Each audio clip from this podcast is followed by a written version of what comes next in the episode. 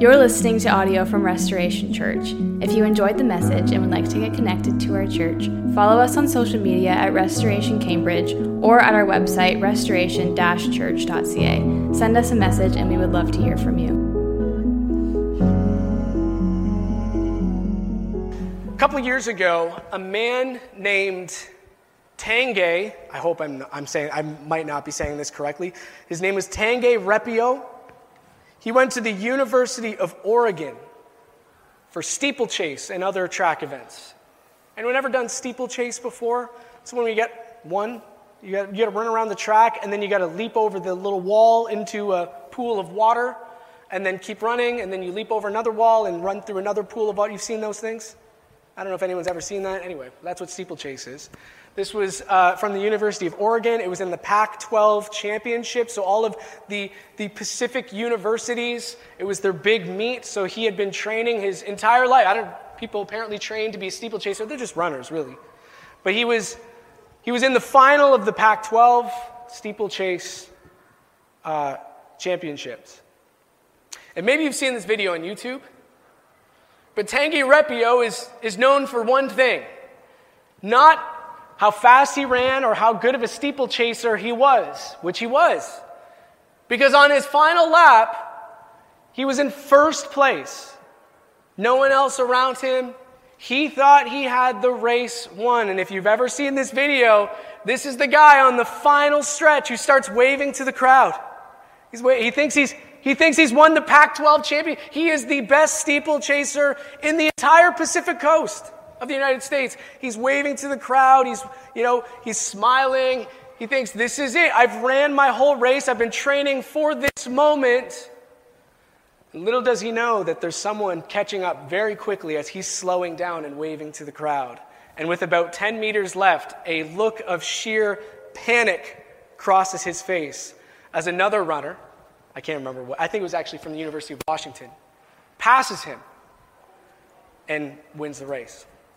All because he, take, he took his eyes off the goal when it mattered the most. It was the end of the race that defined his entire, his entire training, his entire life, his entire uh, race. And that's the only reason I know him. I don't know him because he's a good steeplechaser. I only know him because he's the guy who gave up running at the end just because he thought he had won. He thought the race was over, he thought he had won. As we consider growth in, in, in the Christian life, on the screen, Cassidy, if you put on the screen, these are the marks we've been through. In the last, uh, I think we're actually missing one. Are we missing? No, we're not missing one. No, those are the five marks of maturity. First week, we looked at consistency. This is what God calls us to, the one who shows up.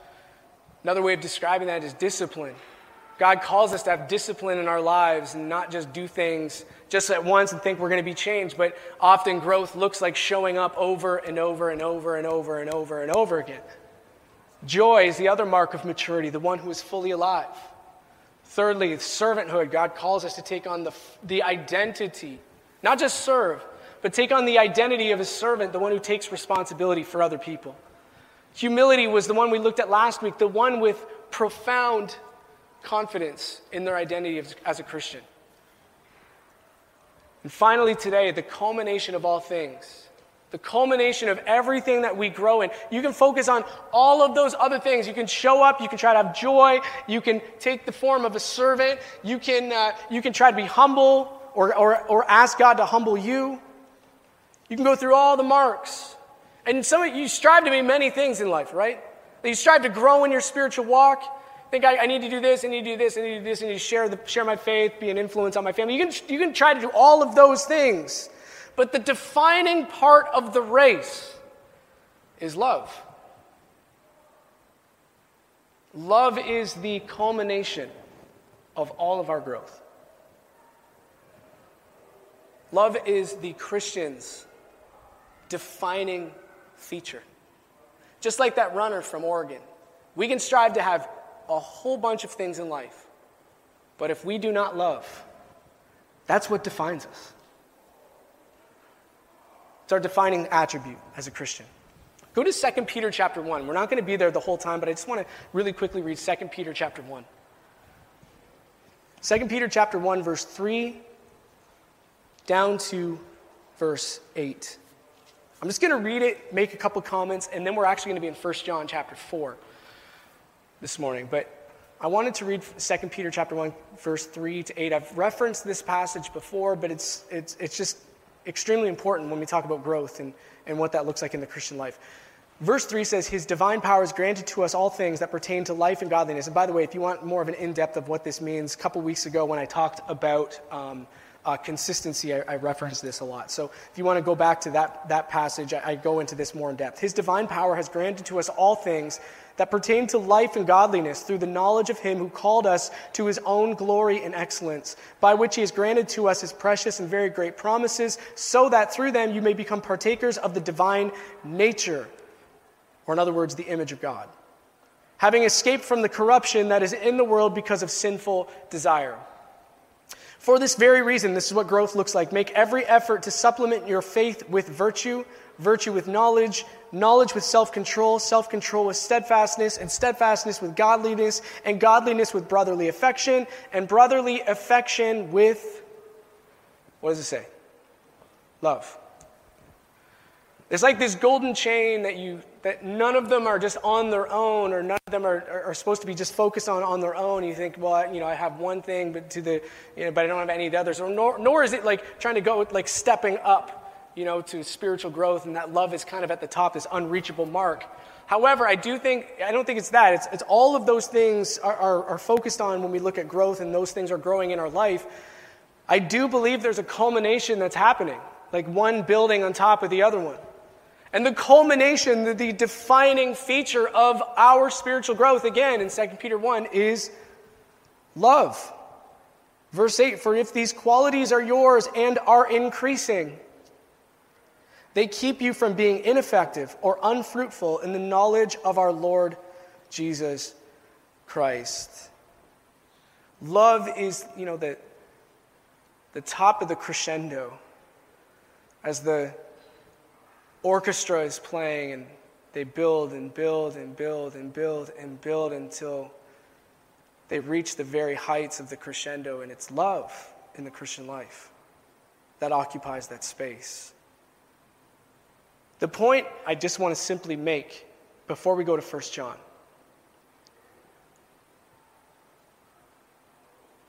if you aren't growing in love, you aren't growing. Love is like the test for your spiritual growth. Let me say it again.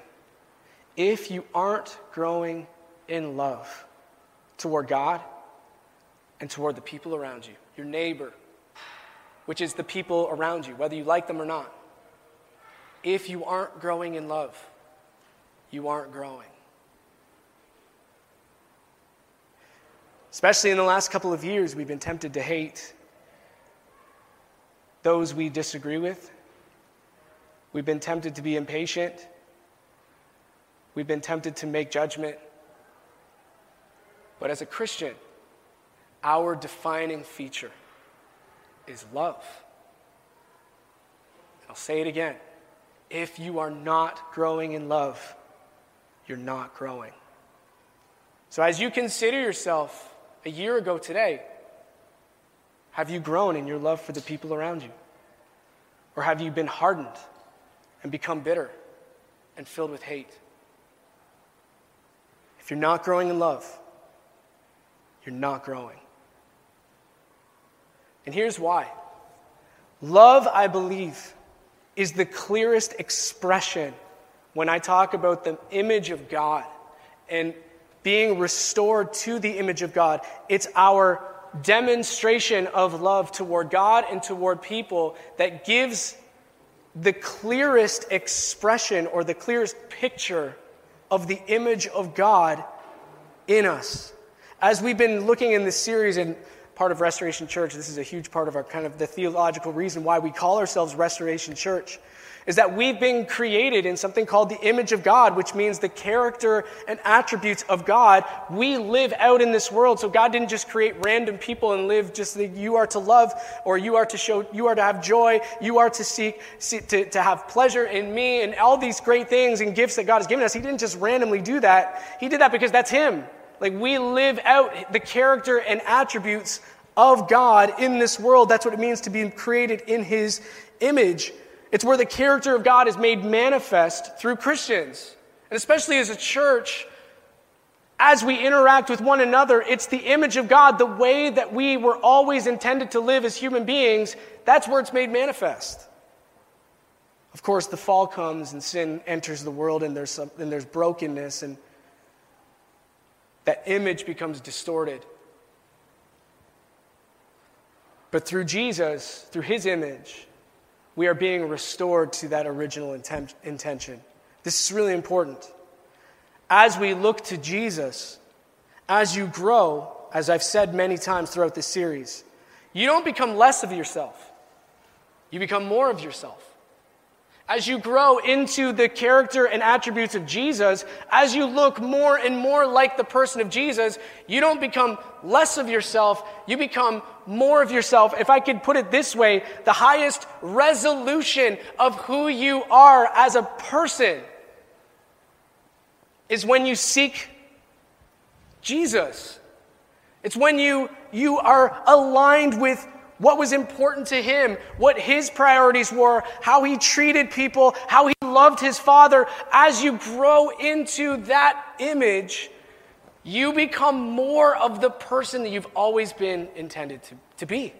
It's the highest resolution of you. You know, when you have a poor Wi Fi connection and you're trying to watch a movie and how frustrating that is, or if you're watching football and everyone's watching football on your block, and so there's busyness in, I don't even know how it works. The cable apparently is busy, and for some reason the resolution is poor. But that's, that's what it looks like when we're looking to other things or other people to, for our own image.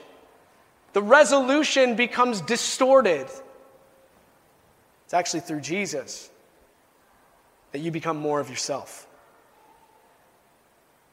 Go to 1 John chapter 4, because that's actually the passage we're going to go to. 1 John chapter 4, that's where I'm going to be the rest of the time. So if you want to go there, it's actually like my Bible, it's two flips over. 1 John chapter 4 says this. I'm just going to read two verses and then I'll, then, I'll, then I'll make some comments and then keep going. 1 John chapter 4, verse 7 and 8 says this. Beloved, let us love one another, for love is from God, and whoever loves has been born of God and knows God. Anyone who does not love does not know God, because God, and this is a radical statement, God is love. God is love.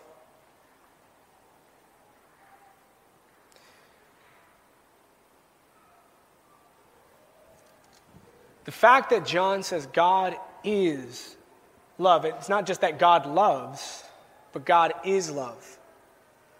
It doesn't mean that all of these things, if you could take the other attributes that are on the screen, the marks of maturity, if you could go back to that, Cassidy, I'm going to reference that a few times, just keep it up there. If you could look at all the other marks of maturity in our life, especially love, when it says God is love, it doesn't mean that that's just what God does or that that's what he can do.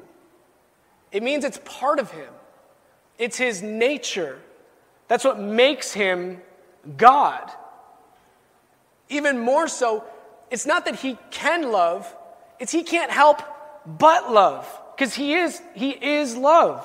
Everything he does is defined in love. It's not just something he can do, it's part of him, it's his nature. He can't help but love. To clarify, then, as we consider what it means to grow into the image of God, as you look at the marks of maturity, I just want to say this None of these are gifts. Like, these are not gifts that you just naturally have. Like, Kale is just a joyful person. Colin just shows up. None of them are, are gifts that you just that you can do. If they flow out of the image of God, you could, you could say it this way it means that you can't help but do, they're, there's, they're not optional. It's not that Cherish is the loving one, and Brian is the humble one, and Ruth is the serving one. All of these, they mean that's what it looks like to be made in the image of God. And they're really not optional. So you, no none of us can say, well, I'm just not a loving person. If you're a Christian, that's not an option. That's what it means to be the image of God, is to love God and love people around you. You can't use the excuse, I'm just not a loving person. You have to be if you're a Christian. It says, those who don't love don't know God. It's not an option. None of them are gifts. We might say they're a part of our nature, or we might use the word, they're part of our character, and we can't not claim them. That's why Jesus, I mean, Jesus, when he summarizes the heart of the law, of, of, of, God's moral code for how people are supposed to live in this world, Jesus summarizes it by two things love God and love the people around you. Love your neighbor. Love God and love the people around. There's, it's not an option. Some, I think I've used that to Colin before. I'm, I just don't think I'm a loving person. I kind of have to be if I'm going to grow in my faith. You have to seek love if you're going to seek Jesus. To clarify, then, how we live and grow in God's image, what that means then is two things. If all of these things just flow out of what it means to be the image of God, and they're not gifts, but they're character qualities that we have to exhibit as Christians. First one is this none of them are easy. None of these things are easy. None of, the, none of these marks, especially love, just, it's like, I'm a, I'm, it's my gift. No, none of them are easy. It's something that you, you, you grow in. Secondly, and maybe more importantly, all of them are possible. All of them are possible. Colossians 1:28, which we looked at as we started this series, which means that the, the whole point of church is to present everyone mature every person mature. So, what Paul was saying in that passage is that anyone who came into the church and gave their life to Jesus, these things were possible for every person. None are easy, but all of them are possible. Here's the other thing God is love means that our concept of love is not some subjective ethereal thing that floats in, in like a philosophical space that's up for debate. Love has been already demonstrated to us. If I could say it this way, even more importantly, love has already been defined for us. Look what it says in verse 9 and 10. In this, the love of God was made manifest. Here it is. It's been defined for us. The love of God was made manifest among us. That God sent his only Son into the world so that we might live through him. And in verse 10, here it is In this is love. This is, the defi- this is what love is. Not that we have loved God, but that he loved us and sent his Son to be the propitiation for our sins. We don't need to wonder, like, what is love? Is it you know, and, and this is what it is. This is how the Bible defines it for us. If God is love, He defines what that is. If I, from the passage, could put this, I think, Cassie, did you have it on the screen? I don't know if you have it on the screen or not. Two things in that, in that verse that in this is love. Not that we have loved God, but that He loved us and sent His Son to be a propitiation for our sins. The first part, in that, not that we have loved Him, but he loved us. The first part of that definition is initiating undeserved sacrifice. That's the first part of love. That's the action. And then the second part, the purpose of love is this it's for another's healing. It's to the benefit of another's healing. So there's an action which is initiating undeserved sacrifice for the purpose of another's healing or another's restoring. That's what love is, as defined by Jesus. It's the action that was initiated by God, as Romans chapter 5 says, while we were yet sinners or enemies of God, God takes the initiative and sends his son, sacrifices his son to give up the greatest thing that he could give up his entire life. It's initiated, initiating, undeserved sacrifice. How many of you have said these words like I've said? Where it's like, our concept of love is like, I'll, I'll extend forgiveness or I'll extend love, but you're waiting for the other person to do it. And then I'll extend it. When there's disharmony in a relationship or in your marriage, with your children, whatever, whatever relationship you're you're waiting for the other person to respond to you. But true love, as defined by the image of God, was that you're the one who initiates, even if you see no movement from the other side. You're the one who initiates to restore that relationship.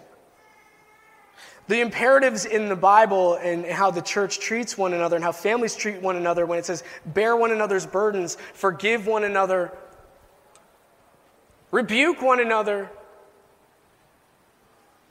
All of those things they're not predicated on that the other one is going to do anything about it. It's that you take the initiative to do those things, even if they don't deserve you doing it for them anyway.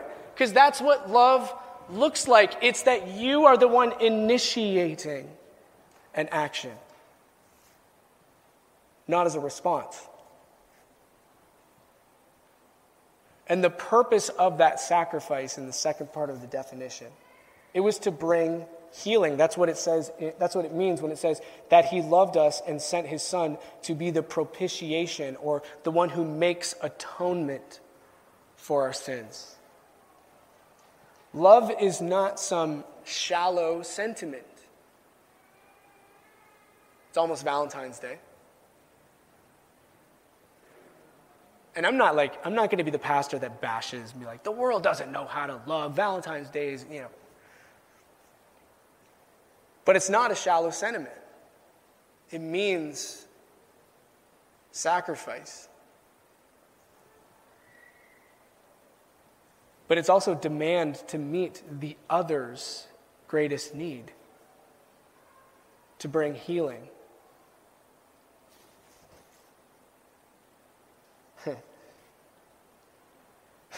it's not just the husband who says, I love you, and the wife isn't satisfied, and you're like, Well, I said I love you. Is there, no, is there a problem here? I already said it. It's not some shallow sentiment. It demands to meet the other's need. That's the purpose. Here's, here's kind of the problem I think I see as I was kind of meditating through this passage and as we, as we look at love and, and how we grow in love. I think we've confused love to be in speaking in love or, or speaking in truth, speaking even the truth in love. I think we've confused it to be action from a place of control or safety. I mean, act, love in itself, where there's initiating undeserved sacrifice, is in of itself a place of out of your control. You don't know how the other person's going to respond by your initiation. You think you might have a plan in mind, this is how they're going to respond, but you don't know how they're going to respond. You know, Jesus gave his life for us for many people who would never respond, and yet he still did it. So you have no idea, it's, it's out of your control how the other person you're extending love to responds to it. And I, I think the problem is when we say we're, we're speaking in love or acting in love, we're doing that action from a place of control. Only if I can still control the scenario. Only if I can speak something where I'm still in a place of safety and control in my own life. Like uh, in front of our laptop. You know, we got a problem with someone, I'll post something on social media and hope that they see it. And then they'll get, then they'll get it. Then they'll understand. That's still speaking and acting from a place of your control. Rather than if you've got a problem with someone, confronting them, sitting down with them, where it's out of your control of how they actually respond. That's love.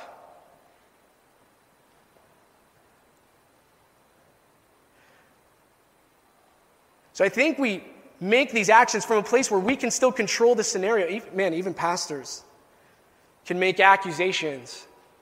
But the sermon is still in my control. You got pastors who are making accusations against people from their, from their pulpit, but that's a place of control.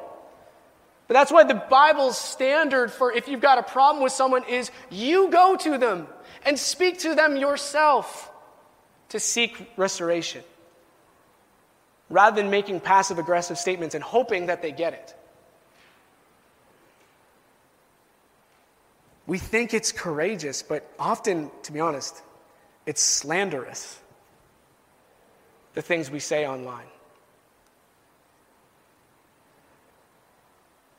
And not only is it action from a place of control, we, it, it kind of is, and I've done this, man, I've done this before. It doesn't the purpose isn't for to seek restoration with someone you've got a problem with. The purpose is really to appease me. To make me feel better about myself. I've been there, guys.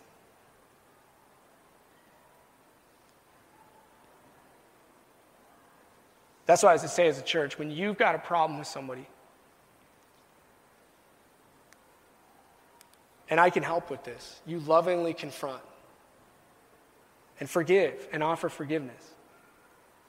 To give of your resources for redemptive purpose, purposes. I am so thankful for the people in my life who have not sent letters without a signature at the bottom, so I don't know who it's from. That hasn't happened to me much. You guys are very generous to me. There's, there's horror stories of pastors I know, and I do not get, a, I don't get a lot of that. You know, someone sending a, uh, unsigned note. So it's a criticism, but you don't know who it's from because they still want control. You know what I'm trying to say? They don't want, they don't want to be out of their comfort. I'm so thankful for the people in my life who have confronted me and said, Aaron, I'm concerned about this in your life. And they've done it lovingly and graciously. And they haven't done it to appease themselves, they've done it for me. I'm so thankful for those people. That's love. That's what love looks like. That's what courage looks like.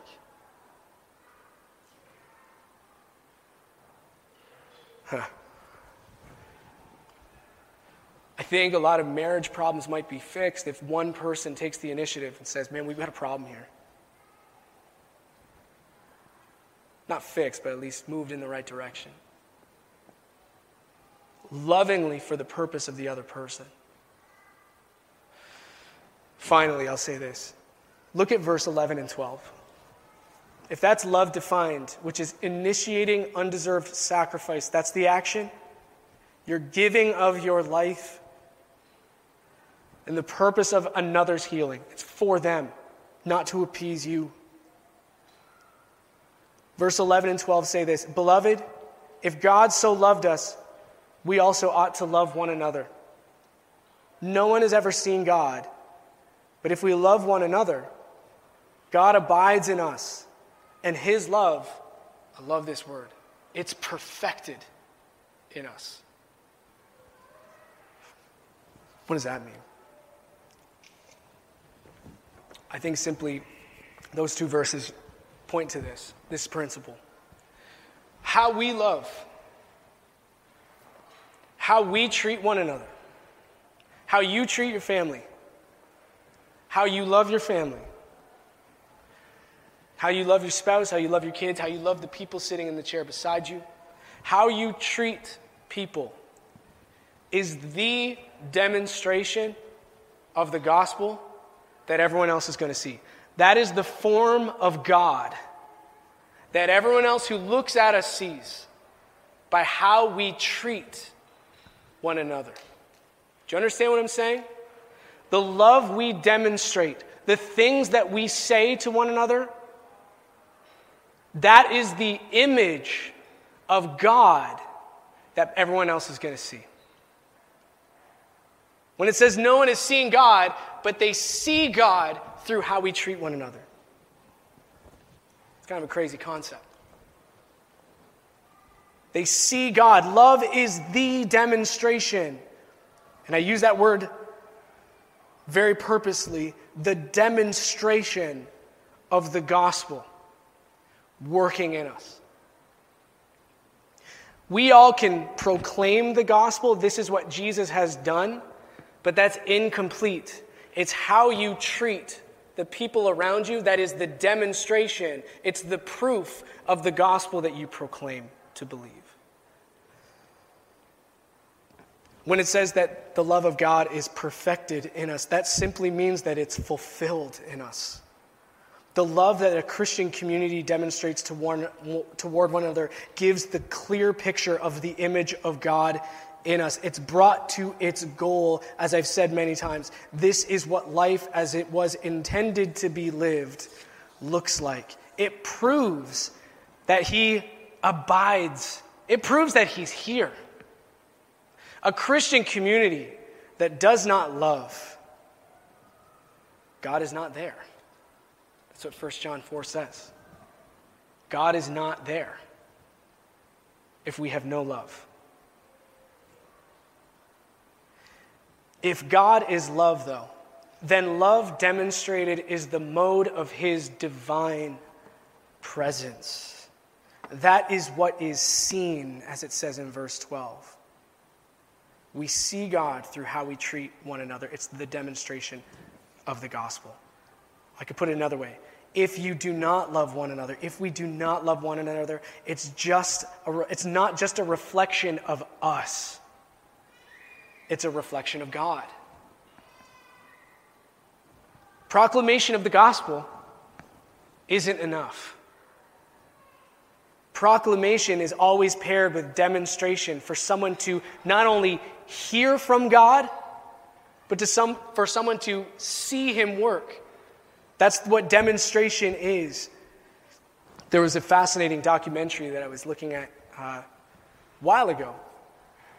And it was looking at some uh, very progressive uh, Southern California communities, some of the suburb, com- suburbia communities in Southern California, who all proclaimed love.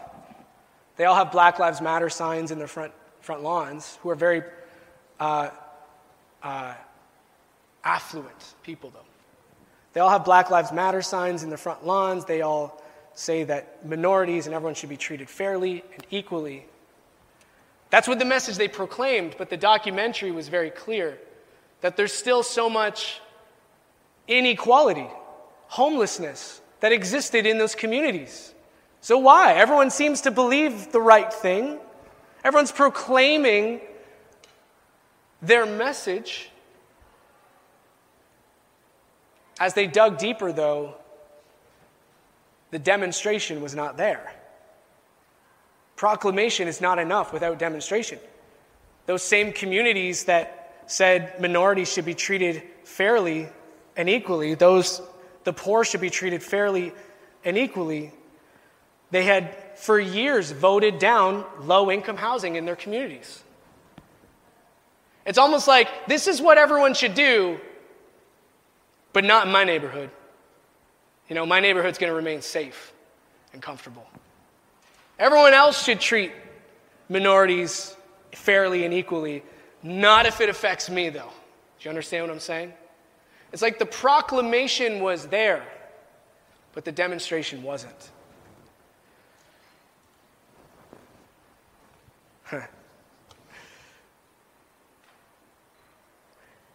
Without demonstration, it's almost worse than silence. I don't know if I can say it's worse than silence, but it's almost worse than silence. Because everyone who hears that proclamation, if they don't see a demonstration backed up, their conclusion is, why would I ever want this? It doesn't seem to make a difference in your life. You don't, you don't even believe it yourself. You don't, it doesn't change you. You don't even believe the same thing that you're preaching. Why would I ever want this? We're giving an image of something. So it's not just you guys are hypocrites, we show a false image of God. However, a Christian community that sacrifices for one another and seeks to bring healing for the good of the other, not just for the good of me. That's a demonstration that gives our gospel proclamation proof or credence that it's true, that it matters, and that it, that it works in our lives.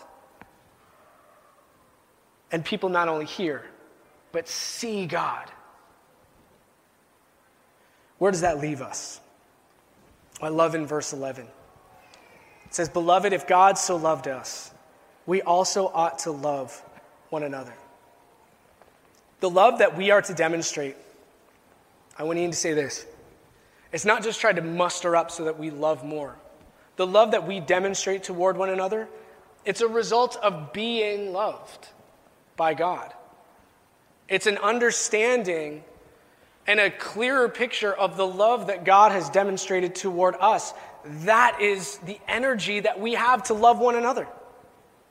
Without being loved, we have no concept of how we treat one another if we don't understand the love that God has display, already displayed toward us. The energy to love is animated by the energy given. The love that we demonstrate comes out of being loved by God. We, not, we love not from lack, but from excess from God. We give what has already been received. The, be- the biggest growth point I could make as we seek to grow in love is simply to understand God's love for you, to meditate on it, to refresh your memory, to, to refresh the things that you know that God loves you and sacrificed everything so that He could have you for your good, not for His own for your good, for your healing. He initiated an undeserved sinner like me to give of everything. When I was reading, there was a professor who was, he taught at a Christian college called Wheaton College. And he said he simply in one of his classes as they were meditating on the love of God. This is, you know, in Amer- this is like heavy into, deep into American evangelicalism. He, he gave the question what has defined your upbringing in, in Christianity? Was it either by the threat of punishment by God or the wonder of his love and grace? Nine out of ten of them said they were motivated in their Christian life by the threat of God's punishment rather than the wonder of his grace and love. My point is this the thing that you are mo- the thing that you believe God to be is what how you treat other that's what's reciprocated to other people. And no wonder Christian communities look more like threats than they do love. If that's what we believe God to be.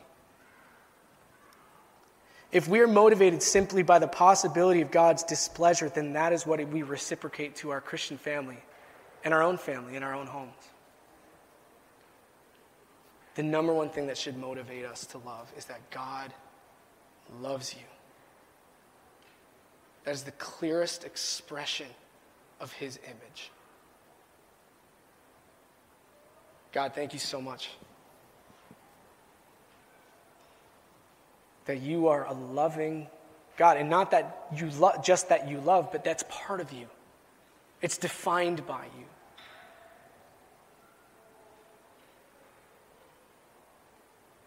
As verse 11 says, God, if you so loved us, we ought also to love one another with that same love. Lord, first, energize us by your love. Lord, may we in the next few, even today, spend some time in reflection on the sacrifice of Jesus. That you gave everything.